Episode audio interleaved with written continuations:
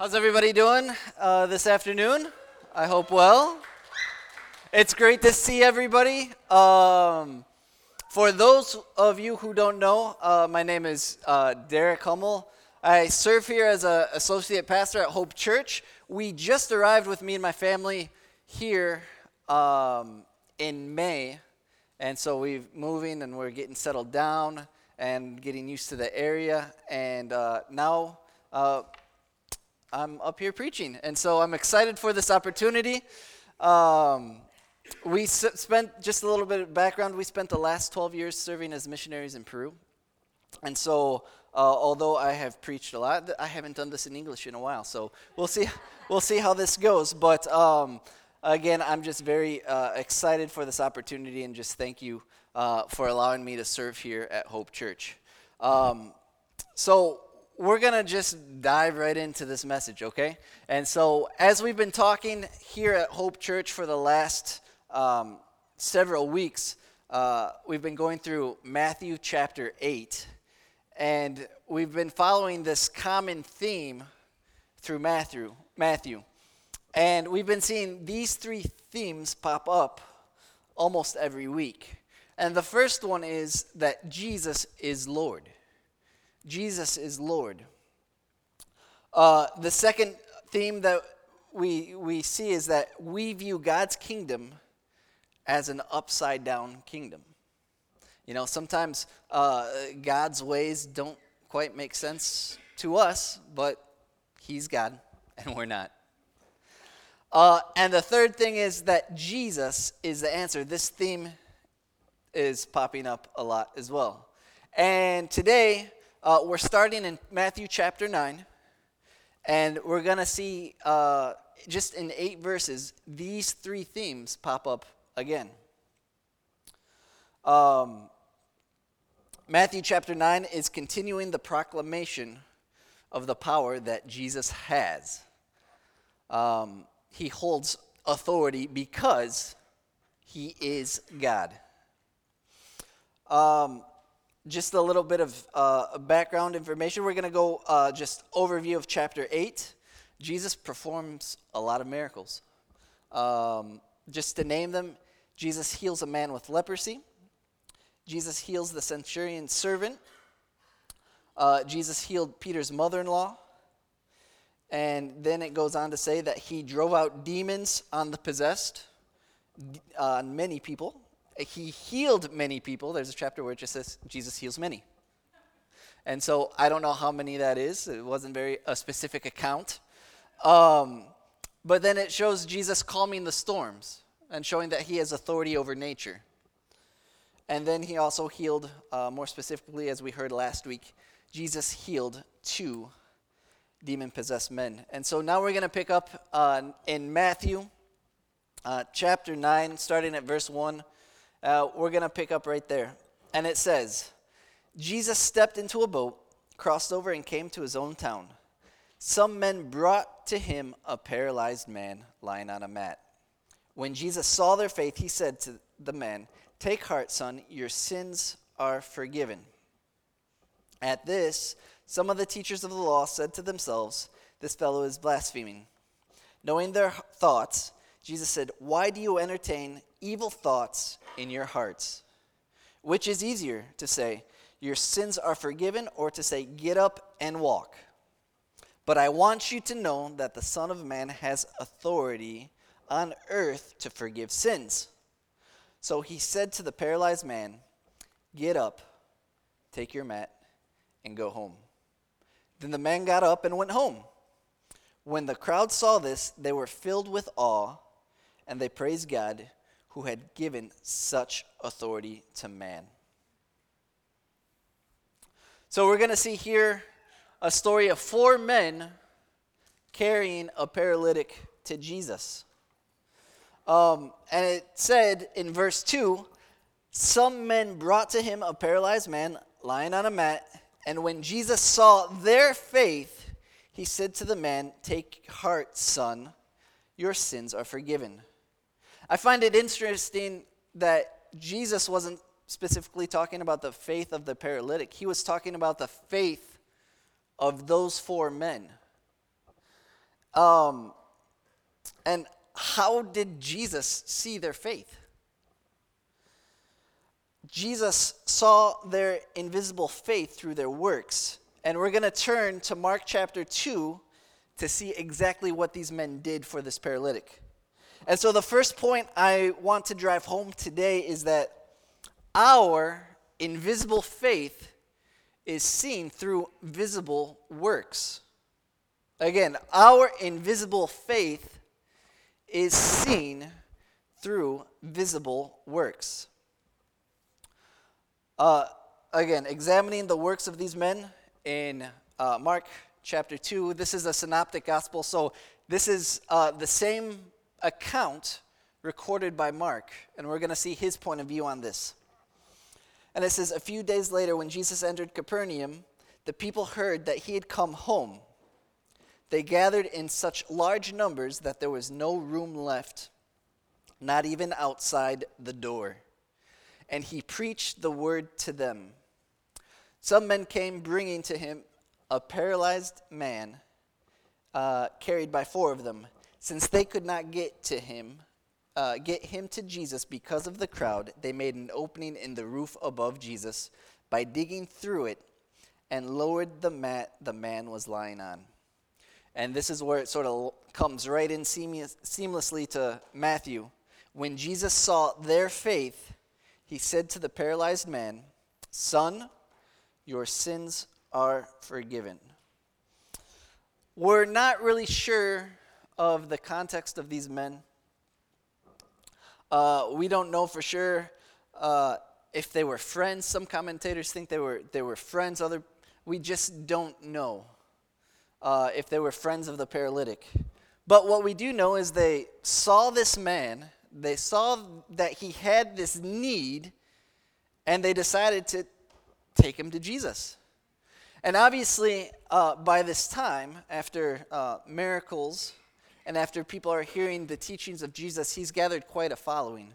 And it says, so much of a following that there was no room left in the place that he was preaching, in the house that he was preaching. So they come to this guy. Let's sort of put ourselves in the scene. They come to this guy, and I don't know if they they knew him or not, but they pretty much said, "Let's pick him up. Let's go. Let's take him." Um, and they pick him up, and they take him to the place where Jesus is. And we don't know how far they took him, but parents of younger kids, 9, 10, somewhere around there, if your child has fallen asleep on the couch or in the car and you've transferred them into the bed, there's, they weigh a lot. And those are children. This is a man who cannot move uh, from the waist down, and they are carrying him uh, for, I'm sure, a good way. Again, the place was loaded with people. So I can't even imagine about a, a house. I've been to, you know, graduation parties, open houses where there's just a lot of people going in, revolving door of, of people. And um, there were so many people, they couldn't even get to the door to yell, Jesus!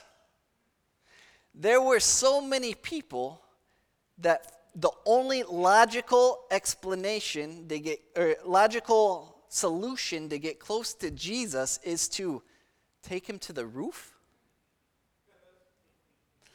Um, and that's what they did. And I don't know if they went to the roof uh, by stairs. Some commentary said that there, the first century houses had uh, ladders. Um, again, I see great difficulty in lifting up a paralytic man. Even if it was stairs, it's quite the undertaking. A ladder, I'm not sure how they did it, but they did. Um, and so once they get to the roof, they need to open a hole. Now, I want to put some context here uh, that digging a hole in the roof of the house was not destruction of property because these first century homes uh, that were uh, had sort of tiles or stones or clay that were meant to be removed and put back on.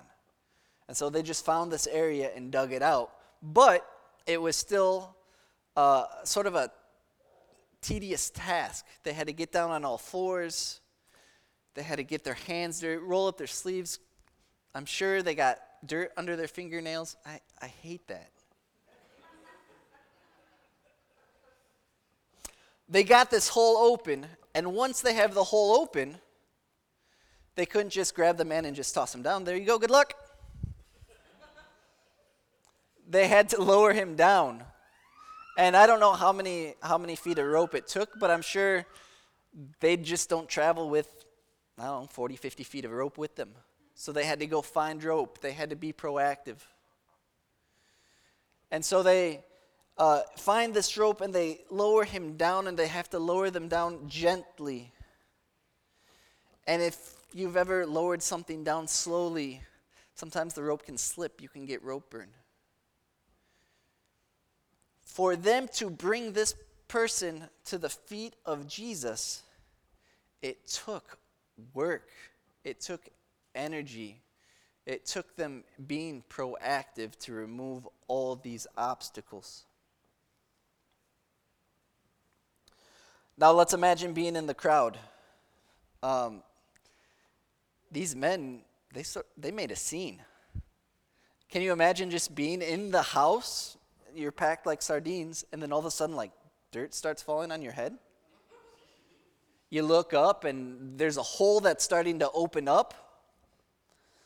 Um, all of a sudden, you see a couple heads poking in, sort of measuring. Do we need to make it bigger? Um, I have ADD. That would have distracted me. I would have totally, um, you know, Jesus was a great preacher, great, great teacher. And I'm sure if I would have been in the audience, I just would have been like this. But why did these men do this? Over the summer, we talked about living on a mission and how the gospel should transform our mind, our eyes, our hands, and our heart. These four men were a, are a great example of what it looks like to live on a mission. Using their hands, seeing the needs with their eyes, being moved to compassion to do something about it with their hearts. They were living on a mission and wanted to make an a- impact for the kingdom of God. They believed that if they could get this guy to the feet of Jesus, something will happen. They didn't know what, but something would happen. All of that is the faith that I was referring to, uh, that, that is Jesus was referring to in verse 2. Again, it said, um, when Jesus saw their faith, he said to the man, Take heart, son, your sins are forgiven. Um, going back to our themes in Matthew, these four men knew that Jesus is the answer. They knew that. They saw this guy in a hopeless situation and with a need that no one else could meet except for Jesus. Jesus was the answer. Is our faith equally evident? If we realize that Jesus is the answer, what are some of the obstacles that we need to remove to spend more time at the feet of Jesus? I'm sure we could we could go on the list and uh, and and name a lot. And we're going to be talking more about that. Don't worry. but uh, don't forget that our invisible faith is seen through our visible works. Let's move on to verse 3. At this, Some of the teachers of the law said to themselves, This fellow is blaspheming. Knowing their thoughts, Jesus said, Why do you entertain evil thoughts in your hearts? So, if our invisible faith is seen by our works, the second point I want to make is that our invisible unbelief is known by God. The teachers of the law uh, uh, there's another name for them uh, that we see in different translations. It's the scribes, no? And I want to give you guys a little bit of background uh, of who these scribes were. Scribes were often described as teachers of the law, holding some authority over the religious, religious lives of the everyday Jewish people. They were considered honored professionals whose modern day equivalents would be judges or lawyers. They were generally the most educated men in the nation and as such became influential. In fact, since writing was practiced only by those with a certain level of intelligence, scribes were often considered wise men. They knew the scriptures very well and probably had it memorized. Um, they knew all the prophecies. Yet, they had the Messiah right in front of them, and they could not recognize that Jesus is Lord. Again, we see that theme right uh, creeping through Matthew. That Jesus is Lord. Or another way to put that is that Jesus has the authority. They were very threatened by Jesus' message.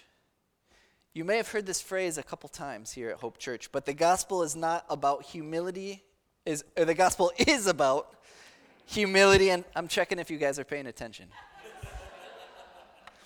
the gospel is about humility and sacrifice, not comfort and privilege. The scribes were so in love with their position they could not believe that Jesus is Lord. It's important to realize that these men are not being condemned for simple skepticism because uh, later on in, in the Gospels, you'll see that their encounters uh, with Jesus are intentionally hardened and unfair. Um, but I want to point out that there is a difference between skepticism and unbelief. Skepticism should lead us to God by asking honest questions. Unbelief always leads to sin.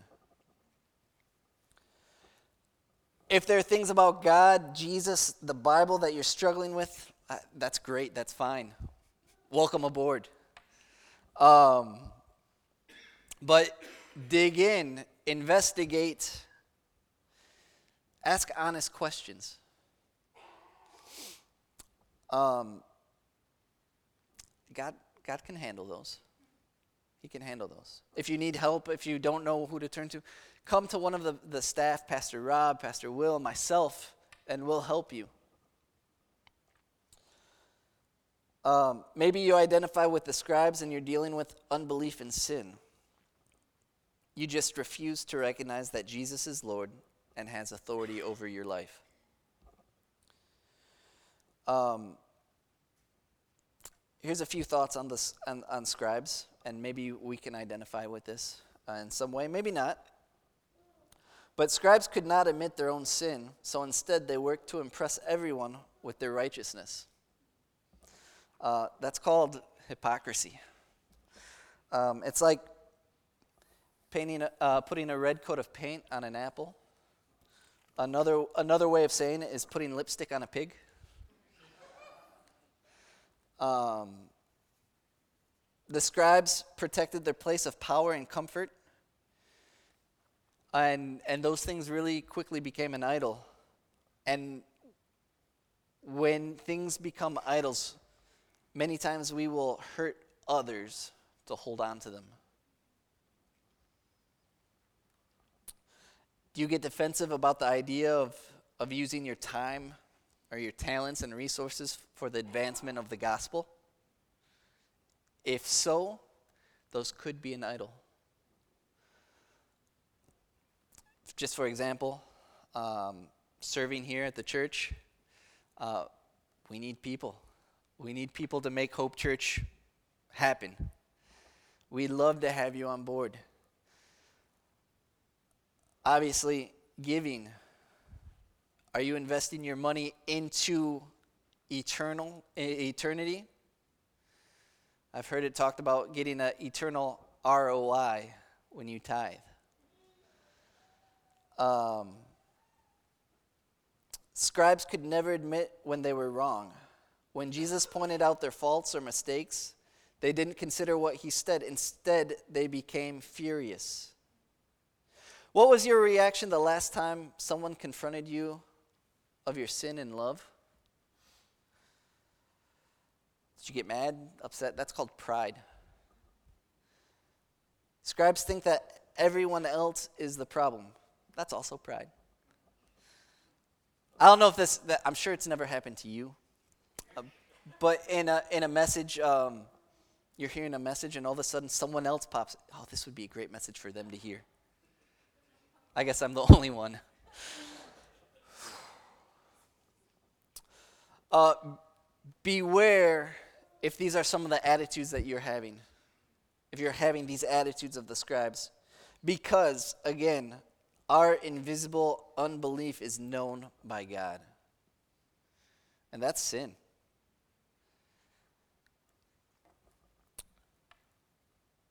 Let's move on. Verse 5. Which is easier to say, Your sins are forgiven, or to say, Get up and walk? But I want you to know that the Son of Man has authority on earth to forgive sins. I'm going to stop right there for a second. Um, and uh, could you imagine being one of those four men when Jesus says, Your sins are forgiven? I, I would have a hard time with that. Like, that's it? That's it? Uh, we, we did all that work for him to say, Your sins are forgiven? And obviously, Jesus uh, did this not at, pointed at those four men, but he was sort of doing it to sort of uh, start something with the Pharisees and with the scribes. Um, because we're going to see in here, my third point is that God's visible awesomeness is on display yet again. We've just we've seen it all through chapter 8. We're seeing it starting out chapter 9 that his visible awesomeness is on display yet again. And so um, I was I was I, I've always been confused or struggled with this passage like why did he do this? What does this mean? And I saw I read a great commentary uh, by Matthew uh, Poole, who is an English theologian from the 1600s and he saw six reasons why Jesus dealt with man's sin first. And I'm going to sort of paraphr- paraphrase what he wrote here. The first reason is because sin is the root from which all our evil comes from. Uh, 1 Corinthians 15 21 and 22 says, For death came through a man, the resurrection of the dead uh, comes also through a man.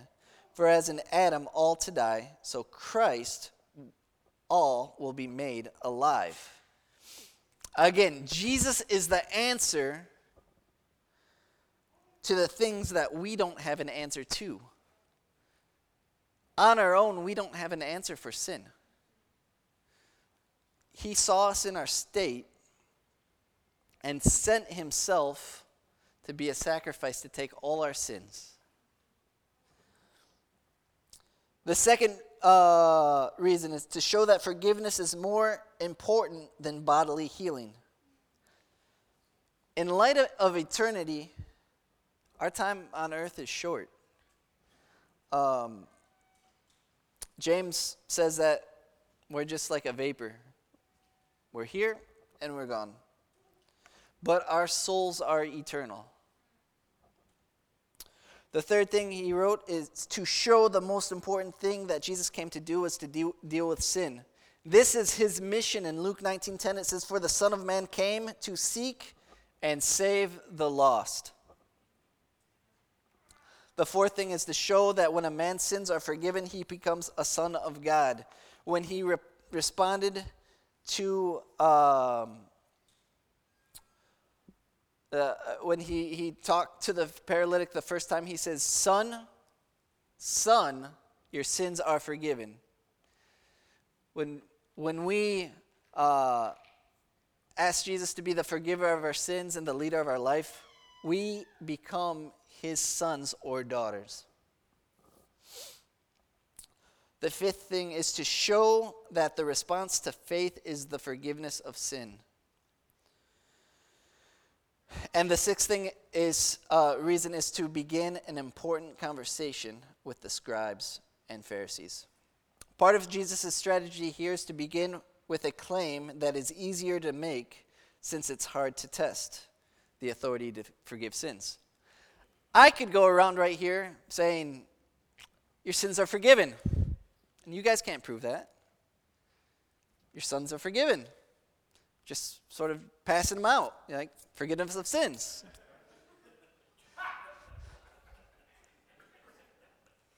but then he goes on and uh, and and actually it sort of reminded me of um, the 1986 cinematic masterpiece Top Gun where, and I'm going to paraphrase this a little bit, uh, but the one commander, uh, Stinger, uh, the bald guy, who um, says to Maverick, Your mouth is writing checks that your body can't cash. And pretty much that's what the Pharisees are thinking. He's, oh, you can't forgive sins. Only God can forgive sins. Um, but then Jesus proved his power and authority over sin by making a fulfilling claim to which, uh, a claim which is impossible to falsify. He says, All right, get up and walk. Get up and walk. Um, I'll just read it again. Your sins are forgiven. Uh, which is easier to say, your sins are forgiven or to get up and walk. But I want you to know that the Son of Man has the authority to forgive sins. So he said to the paralyzed man, Get up, take your mat, and go home. Get up, take your mat, and go home. And you know what happens? Exactly that. He gets up, he walks out the door with the mat under his arms. Now, um, we can, we can hear that and think, wow, that's pretty cool. But let's think about what happens there. This guy goes from com- being completely immobile to just strolling out the door. I go to sleep for eight hours at night. I wake up and I have to sort of make sure that my feet are under me, my balance, and that I everything's working before I take my first step. Okay? This man was paralyzed. Um, he had, uh, have you seen the, the, anybody with paralyzed legs before? They're very skinny. There's no muscle. There's atrophy, weak, pretty much useless. And all of a sudden, he's walking. He had, muscle had to have grown instantly no physical therapy needed. Uh, right before I got, uh, me and my wife got married, her father had an accident, and without going into like too much detail, he parked his car. The car rolled backwards, and he pretty much ran himself over, causing his hip to come out. And so he got it put in. Thankfully, no broken bones, nothing. He got it put in. But he had to be immobile for several weeks. I think a few months he had to be immobile. He said the worst part of the whole thing was physical therapy. The accident was bad, but physical therapy was awful. this guy who was paralyzed for we don't know how long just gets up and walks, strolls out the door. The crowd who had witnessed this healing gave glory to God in response to Jesus' display of power. Once again, God's visible awesomeness is on display yet again. All right, let's wrap this up, okay? I don't know why I don't know why I'm talking to you guys like you have anything to do with wrapping this up, but um, but thank you for participating. but who do you identify with the most? Do you identify with the paralytic who needs his sins to forget uh, sins forgiven? Remember, Jesus is the only answer for that.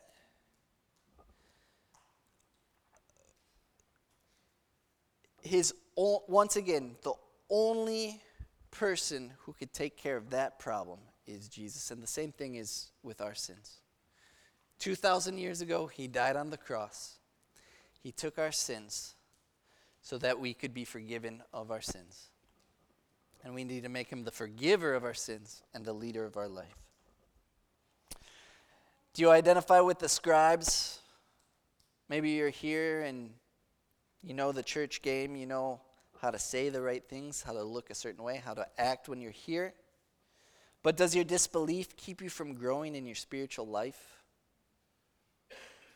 They had idols of their authority and power and position. And maybe there's some authority, uh, some, some idols in your life right now. What's keeping you from placing Jesus as Lord of your life and giving him the authority over your life? And then we have the example of these four men who are very proactive in getting people to the feet of Christ, in making a difference in the kingdom of God. These four men who were living on a mission, who used their time, who used their talents, who use their resources to make an impact to the kingdom of God. We're going to close now, and we're just going to have a few moments to, for you guys to just sit and think and talk one on one with God and ask Him to meet us, to meet you where you are, and that He can deal with your heart tonight. Let's pray. Father, we just come before you right now. Lord, we thank you for this account. We thank you, Lord, for that you're Lord. We thank you, Lord, that um, your ways aren't our ways. And that it might seem upside down for us, Lord, but Father, thankfully, you're in control. And Lord, help us to realize that you are the answer. And Father, sometimes we might pray for things, and the answers we get aren't what we necessarily want. But Lord, we definitely trust that you're going to give us what we need. Father, we thank you again for your word. Thank you for your love, your grace, and your mercy. And we pray all these things in your name. Amen.